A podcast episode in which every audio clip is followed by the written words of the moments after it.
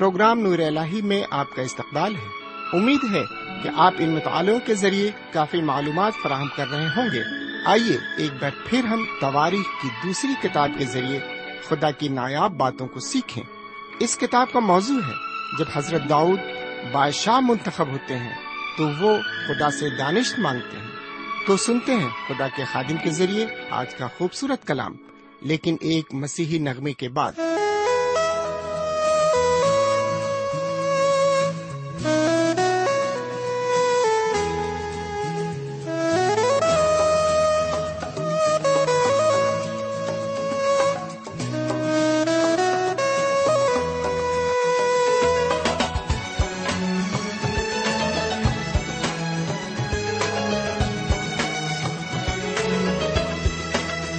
خدا سے مانگ ملے گا، اس کا وعدہ ہے، وہ دے گا۔ خدا سے مانگ ملے گا، اس کا وعدہ ہے، وہ دے گا۔ اس کے وعدے پہ اعتبار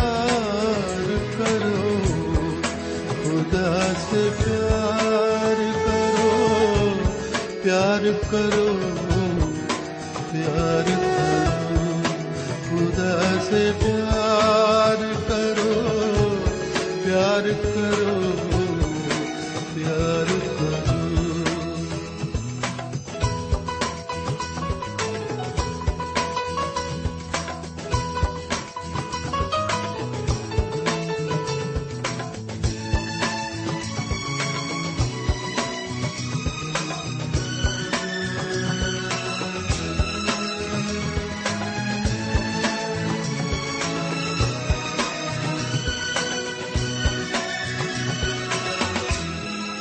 وہی تو راہ ہے۔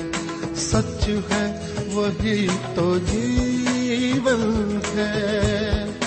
وہی تو راہ ہے۔ سچ ہے، وہی تو جیون ہے۔ اور اس نے روح جو بھیجی، ساتھ ہر دم ہے۔ اور اس نے روح ساتھ ہر دم ہے۔ وہ سدا ساتھ چلے گا، اس کا وعدہ ہے چلے گا۔ اس کے وعدے پہ اعتبار کرو، خدا سے پیار کرو پیار کرو۔ سے پیار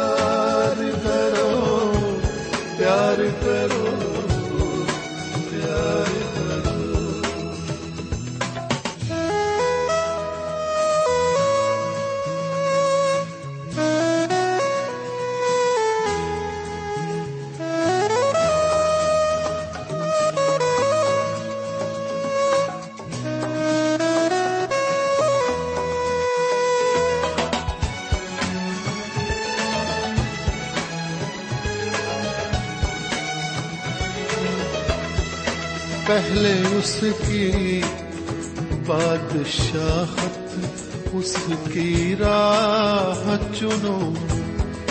تم کو دنیا کی ہر ایک چیز بھی وہ دے گا سنو۔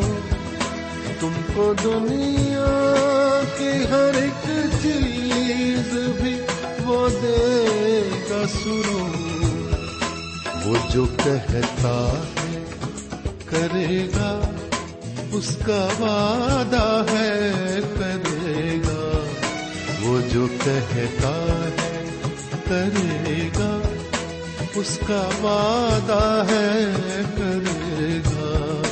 اس کے وعدے پہ اعتبار کرو، خدا سے پیار کرو پیار کرو۔ سے پیار کرو پیار کرو پیار کرو۔ خدا کے کلام کو لے کر ایک بار پھر آپ کے درمیان حاضر ہوں۔ سلام قبول فرمائیے۔ امید ہے کہ آپ آج بھی پوری طرح خرافیت سے ہیں اور خدا کے فضل و کرم سے بالکل ٹھیک ٹھاک ہیں۔ میں بھی آپ کی دعاؤں کے عوض ٹھیک ہوں۔ خدا کا فضل میرے اوپر بھی صاحبان ہے۔ اور ایک بار پھر میں خدا کے کلام کے ذریعے آپ سے بات چیت کرنے کے لیے تیار ہوں۔ سامعین، اس سے پہلے کہ ہم آگے بڑھیں، جیسا کہ آپ کو معلوم ہے کہ ہم دعا میں جاتے ہیں، ہم دعا مانگتے ہیں۔ تو آئیے پہلے ہم مطالعہ کریں، ہم دعا مانگیں۔ ہمارے پاک پروردگار، رب العالمین ہم تیرے تہ دل سے شکر گزار ہیں کہ تو نے ایک اور موقع ہمیں عطا فرمایا ہے۔ تو نے ہمیں زندگی عطا کی، صحت اور سلامتی دی اور ہمیں یہ شرط دیا کہ ایک بار پھر ہم تیرے کلام سے آشنا ہو سکیں۔ آج ہم جو کچھ بھی سنتے ہیں، اسے ہم پوری طرح سے سمجھ سکیں اور اس کو اپنی زندگی میں جگہ دے سکیں۔ بلکہ اس کے مطابق زندگی گزار سکیں۔ ہم آج کے مطالعے کا ایک ایک لفظ سمجھ سکیں، اس کے محفوم کو پہچان سکیں۔ یہ دعا ہم اپنے حضور کریم جناب سیدنا یسو مسیح کے وسیلے سے مانگتے ہیں۔ آمین۔ سامعین، پچھلے پروگرام میں ہم نے دیکھا تھا کہ حضرت سلیمان اپنے والد محترم حضرت داؤد کی ہدایت کے مطابق ہیکل کی تعمیر کا کام شروع کرنے کی تیاری کرتے ہیں۔ لیکن آج کے مطالعے میں ہم دیکھیں گے کہ حضرت سلیمان ہیکل کی تعمیر کا کام شروع کر دیتے ہیں۔ تاریخ کی دوسری کتاب کے دوسرے باپ سے لے کر چوتھے باپ تک ہم ہیکل کی تعمیر کو دیکھیں گے۔ میرے بھائی، ہیکل کی تعمیر کا مضمون بڑا ہی دلچسپ ہے۔ میں اس مضمون پر آپ کی خاص توجہ چاہوں گا۔ ہمیں اس مضمون کے ذریعے بہت کچھ حاصل ہو سکتا ہے۔ تو آئیے، سب سے پہلے ہم ایک عبارت پڑھتے ہیں۔ یہ عبارت توریخ کی دوسری کتاب کے دوسرے باپ کی پہلی آیت سے لے کر دسویں آیت تک ہے۔ جو لوگ ہندی بھاشی ہیں، ان کے لیے ہم بتا دیں کہ اس کو ہندی میں دوسرا اتہاس کہا جاتا ہے۔ اس کے دوسرے باپ کی پہلی آیت سے لے کر دسویں آیت تک ہم پڑھ رہے ہیں۔ یہاں اس طرح لکھا ہوا ہے، اور سلیمان نے ارادہ کیا کہ ایک گھر خداون کے نام کے لیے اور ایک گھر اپنی سلطنت کے لیے بنائے۔ اور سلیمان نے ستر ہزار بار بردار اور پہاڑ میں اسی ہزار پتھر کاٹنے والے اور تین ہزار چھ سو آدمی ان کی نگرانی کے لیے گن کر ٹھہرا دیے۔ اور سلیمان نے سور کے بادشاہ ہورام کے پاس کہلا بھیجا کہ جیسا تو نے میرے باپ داؤد کے ساتھ کیا اور اس کے پاس دیودار کی لکڑی بھیجی کہ وہ اپنے رہنے کے لیے ایک گھر بنائے، ویسا ہی میرے ساتھ بھی کر۔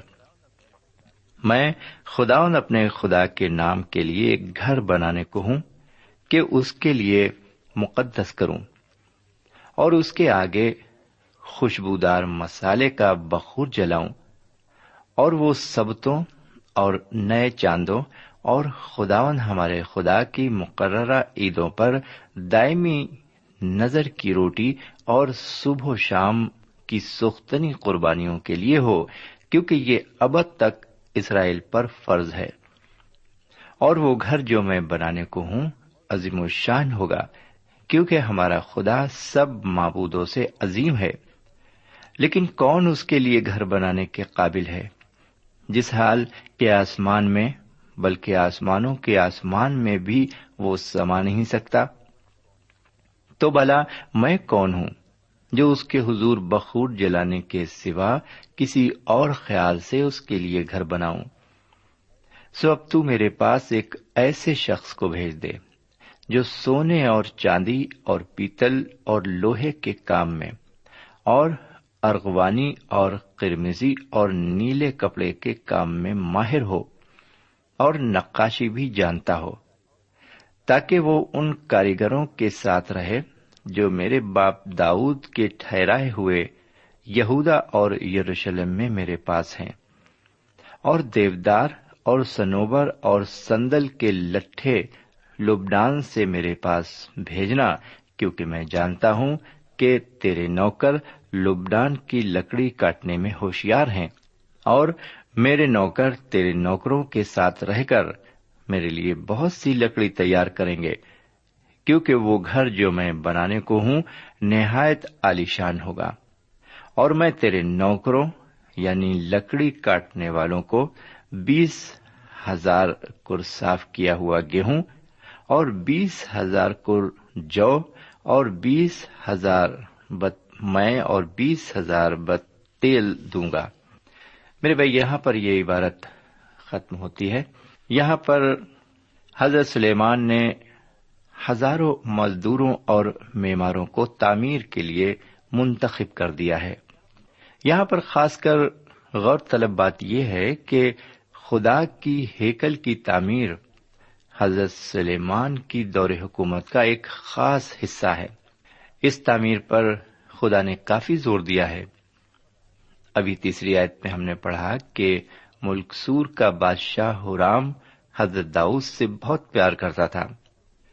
وہ دونوں آپس میں بہت گہرے دوست تھے۔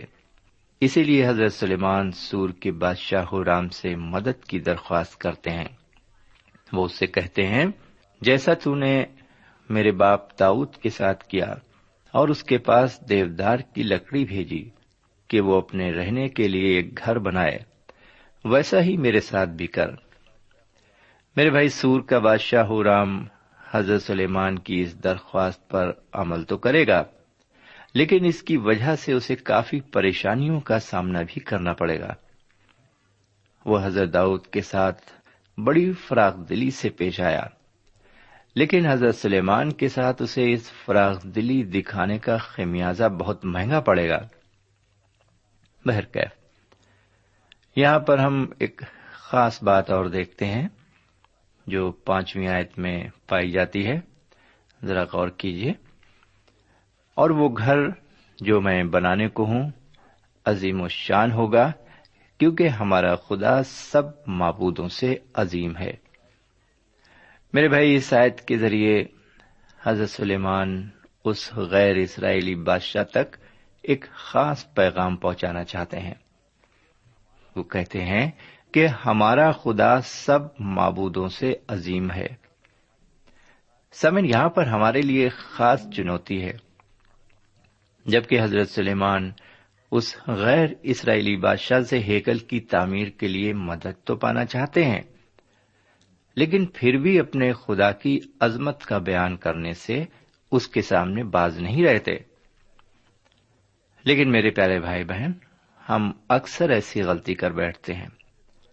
ہم اپنی ضرورت اور اپنے مطلب کے آگے خدا کو کوئی مقام نہیں دیتے۔ ہم ڈرتے ہیں کہ کہیں خدا کو بیچ میں لانے سے بات تو نہیں بگڑ جائے گی۔ لیکن یہاں پر حضرت سلیمان نے خدا کی عظمت کی گواہی دے کر روحانی طور پر دور اندیشی کا مظاہرہ کیا ہے۔ اب ذرا چھٹی آیت کو بھی سن لیجیے لکھا ہوا ہے، لیکن کون اس کے لیے گھر بنانے کے قابل ہے؟ جس حال کے آسمان میں، بلکہ آسمانوں کے آسمان میں بھی وہ سما نہیں سکتا۔ تو بھلا میں کون ہوں جو اس کے حضور بخور جلانے کے سوا کسی اور خیال سے اس کے لیے گھر بناؤں؟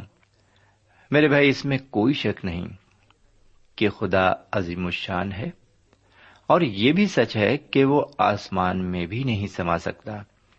انسان اس کے لیے کیا کر سکتا ہے؟ وہ اس کے حضور بخور جلانے سے زیادہ اور کیا کر سکتا ہے؟ سمن ہمیں اس بات پر گہرائی سے غور کرنا ہے کہ ہم خدا کو کیا دے سکتے ہیں۔ ہم صرف بخور جلا سکتے ہیں۔ مکاشو کی کتاب کے پانچویں باپ کی آٹھویں آیت کے مطابق یہ بخور سے بھرے سونے کے کٹورے پاک لوگوں کی دعائیں ہیں۔ میرے بھائی، خدا کے کلام میں خدا کے بندوں کو پاک لوگ کہا گیا ہے۔ یہ لوگ سیدنا مسیح پر ایمان لانے کے سبب سے پاک کہے گئے ہیں۔ مفہوم یہ کہ ایک خدا کے بندے کو جو چیز خدا کے حضور لے کر جانا چاہیے، وہ ہے اس کی مناجات اور دعا۔ خدا بس اسی چیز کا طلبگار ہے۔ بجائے اس کے کہ ہم بہت سے نذرانے اور بہت سی قربانیاں اس کے حضور لے کر جائیں ہم شکر گزاری اور حمد اور دعا کی روح میں ہو کر اس کے حضور جائیں۔ لیکن حضرت سلیمان نے کسی حد تک اس حقیقت کو سمجھ لیا تھا۔ ساتھ ہی ساتھ انہوں نے یہ بھی سمجھ لیا تھا کہ خدا ہاتھ کے بنائے ہوئے گھر میں نہیں سما سکتا۔ سمے نے ایک بار ایک مبلغ نے اپنی تقریر میں یہ کہا کہ حضرت سلیمان نے خدا کو ایک چھوٹے سے بکس میں رکھنے کی کوشش کی تھی۔ اس مبلغ کی تقریر کو سن کر لوگ بھی خدا کے ساتھ وہی عمل کرنے لگے۔ لیکن یہ غلط تعلیم ہے۔ حضرت سلیمان نے ایسی کوئی کوشش نہیں کی۔ وہ لوگ اتنے بے وقوف نہیں تھے جتنے کہ آج کے دور میں ہیں۔ آج کے لوگ تو عبادت گاہوں کو واقعی خدا کا گھر سمجھتے ہیں۔ وہ سوچتے ہیں کہ خدا وہیں پر رہتا ہے۔ لیکن چھٹی آیت صاف بتاتی ہے کہ خدا کسی بھی جگہ نہیں سما سکتا۔ یہ بات حضرت سلیمان پر اچھی طرح آیا تھی۔ اس لیے انہوں نے خدا کو محدود کرنے کی کبھی کوشش نہیں کی۔ میرے بھائی ہیکل وہ جگہ تھی جہاں اسرائیلی قربانی گزرانا کرتے تھے۔ اور ہیکل وہ پاک جگہ تھی جہاں خدا کا تصور کیا جا سکتا تھا۔ اس کی حضوری کا احساس کیا جا سکتا تھا۔ یہ ہیکل دوسری عمارتوں کی بنسبت بہت چھوٹی تھی۔ یہ ہیکل وہاں کی ڈائنا دیوی کے مندر کے آگے کافی بونی تھی۔ یہ دیگر بات ہے کہ یہ چھوٹی ضرور تھی، لیکن بےحد خوبصورت اور سونے چاندی سے سجی ہوئی تھی۔ بہرکر میرے بھائی، آج خدا ہمیں ہیکل کی بابت جو پیغام دیتا ہے وہ یہ کہ تم خدا کا مقدس ہو، کیونکہ خدا کا پاک روح تم میں بسا ہوا ہے۔ لیکن ایک بات یہاں پر ہمیں اور یاد رہے کہ خدا کا مقدس ایسا ضرور ہونا چاہیے کہ خدا کا روح اس میں داخل ہو سکے۔ یعنی وہ پاک آرائش سے سجی ہوئی اور خوبصورت ہونی چاہیے۔ کیونکہ خدا کی گندی اور نجس ہیکل میں داخل نہیں ہو سکتا۔ میرے بھائی، خدا کسی گندی اور نجس ہیکل میں داخل نہیں ہو سکتا، یہ بات طے شدہ ہے۔ میرے بھائی، جس طرح آج ہمارا دل سیدنا مسیح کو قبول کرنے کے بعد خدا کا مقدس بن جاتا ہے، اسی طرح وہ قربانیاں بھی جو اس ہیکل میں گزرانی جاتی تھیں، سیدنا مسیح کی قربانی کا نمونہ بن کر خدا تک پہنچ سکتی تھی بہرکیب آگے ساتویں آیت میں ہم دیکھتے ہیں کہ حضرت سلیمان کو باہر سے ماہر کاریگر بلانے پڑے۔ کیونکہ سبھی اسرائیلی اس وقت کسان اور چرواہوں کا پیشہ اختیار کیے ہوئے تھے۔ ان میں کاریگروں کی بہت کمی تھی۔ لیکن آج اسرائیل ملک کی ایسی حالت نہیں ہے۔ آج ان میں طرح طرح کے کاریگر پائے جاتے ہیں۔ پھر آگے آٹھویں آیت سے دسویں آیت تک ہم پڑھتے ہیں کہ حضرت سلیمان کے لوگ حرام کے لوگوں کے ساتھ لکڑی کاٹنے کا ہنر سیکھے گئے۔ لبنان کے دیودار کافی مشہور دیودار ہیں۔ یہ بہت قیمتی درخت ہیں۔ اب آئیے ذرا مطالعے میں تھوڑا اور آگے بڑھتے ہیں۔ اور آگے بڑھتے ہوئے ہم گیارہویں آیت سے اٹھارہویں آیت تک عبارت پر غور کریں گے۔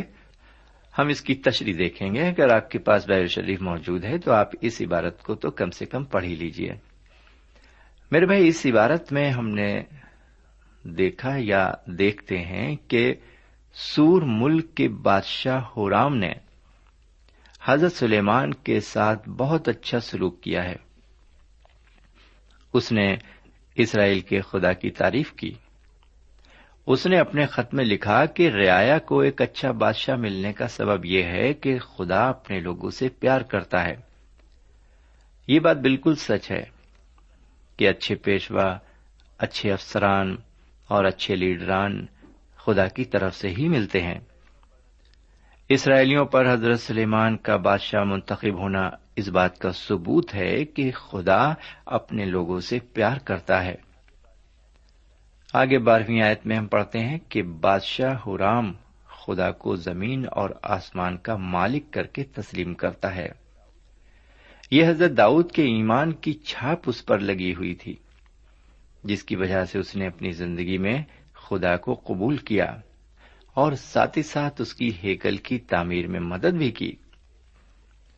پھر تیرہویں آیت میں لکھتا ہے کہ میں ایک ہوشیار کاریگر کو جو دانش سے معمور ہے بھیج رہا ہوں۔ ساتھ ہی ساتھ وہ اس کاریگر کی پوری تفصیل بھی لکھ رہا ہے۔ یعنی وہ اس کا بایو ڈاٹا بھی بھیج رہا ہے۔ اسے خوشی ہے کہ اس کا بھیجا ہوا یہ کاریگر خدا کی ہیکل کی تعمیر میں ہاتھ لگائے گا۔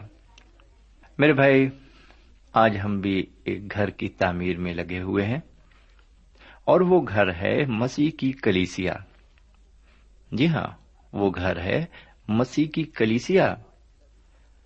آج سبھی مسیحی ایماندار بمثل کلیسیائی گھر کی تعمیر میں لگے ہوئے ہیں۔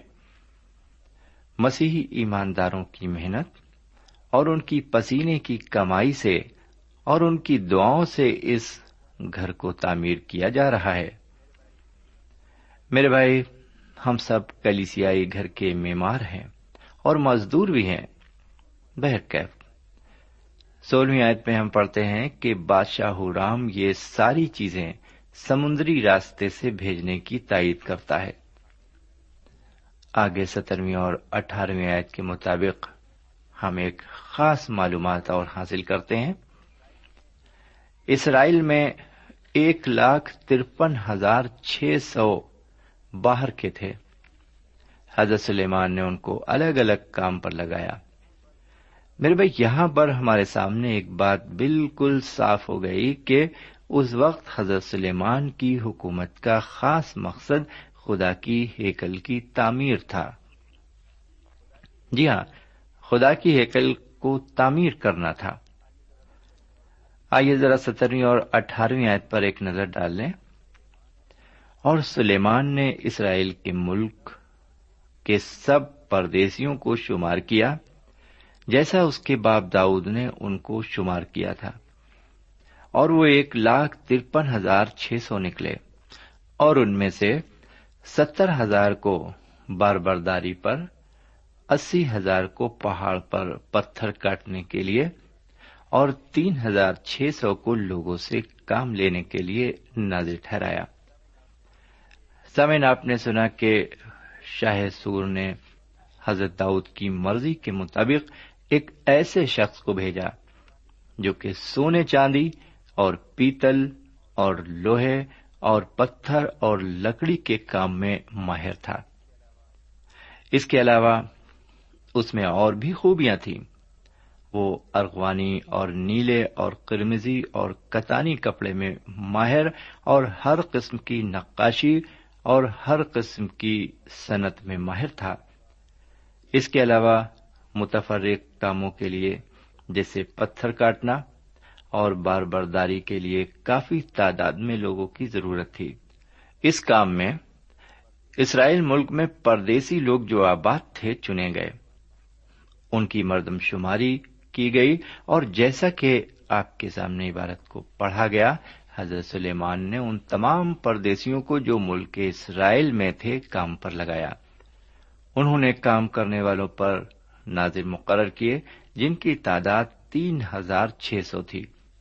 سمن یہ تھا وہ انتظام جو حضرت سلیمان نے خداوند کے گھر کی تعمیر کے لیے کیا۔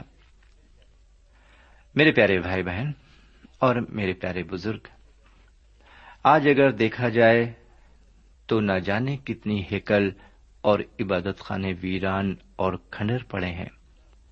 لیکن ان کا کوئی پرسان حال نہیں ہے، کیونکہ آج لوگوں کے سامنے خدا کے گھر سے زیادہ خود ان کے اپنے گھر کی اہمیت ہے۔ اس دنیاوی مسافر خانے کے مسافر اپنے لیے گھر بنانا چاہتے ہیں۔ واقعی کسی نے خوب کہا ہے ساما سو برس کے ہیں پل کی خبر نہیں۔ سامان سو برس کے ہیں پل کی خبر نہیں۔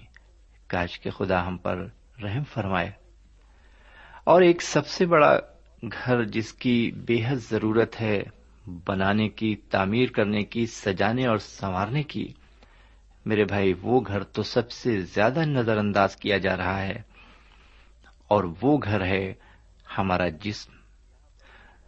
یہاں پر خدا و تعالی نے فرمایا ہے، اس کلام میں، اس جسم کے لیے، تم خدا کا مقدس ہو۔ سچ مچ یہ گھر خدا کا گھر ہے، اس میں خدا رہتا ہے۔ اور اس گھر کی تعمیر کے لیے ہم کچھ بھی نہیں سوچتے۔ یہ گھر برباد ہوتا جا رہا ہے۔ دھوئیں سے، نشیلی چیزوں سے، برائیوں سے، غیبت سے رشوت خوری سے بہت سی باتیں ایک لمبی فہرست ہم بنا سکتے ہیں۔ ان ساری چیزوں سے یہ گھر مسمار اور تباہ ہوتا جا رہا ہے۔ کاش کے خدا و تعالی مجھے آپ کو یہ توفیق دے کہ ہم اپنے جو مکان آراستہ کر رہے ہیں، اس سے زیادہ ضرورت اس بات کی سمجھیں کہ خدا کا جو اصلی گھر ہے، جہاں ہم عبادت کرتے ہیں اور جہاں خدا رہتا ہے یعنی ہمارا جسم، ہم اس کی بھی فکر کریں۔ خدا ہمیں ہدایت فرمائے۔ آمین۔ اب آج کا مطالعہ یہیں پر ختم کرتے ہیں۔ ہمیں اجازت دیجیے۔ خدا حافظ۔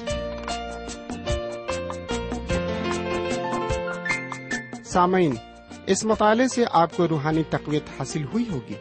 ہمیں یقین ہے، آپ اپنے تاثرات سے ہمیں ضرور نوازیں گے۔ ہم آپ کے خط کے منتظر رہیں گے۔ ہمارا پتا ہے۔ Programme Noor al post box number one five seven five Sialkot Pakistan. پتا ایک بار پھر سن لیں۔ پروگرام نور ال پوسٹ باکس نمبر ایک پانچ سات پانچ سیال کوٹ پاکستان۔ اب آپ ہم سے ٹیلی فون اور ای میل سے بھی رابطہ قائم کر سکتے ہیں۔ ہمارا ٹیلی فون نمبر ہے nine two three four four six four zero four five seven eight. نو دو تین چار چار چھ چار صفر چار پانچ سات آٹھ ہمارا ای میل پتا ہے N A M three nine four nine eight Hotmail dot com N A M three nine four nine eight Hotmail dot com ہمارے پروگرام کا وقت اب یہیں پر اختتام پذیر ہوتا ہے اگلے پروگرام میں خدا کے کلام کے ساتھ پھر ملیں گے۔ تب تک کے لیے اجازت دیں۔ خدا حافظ۔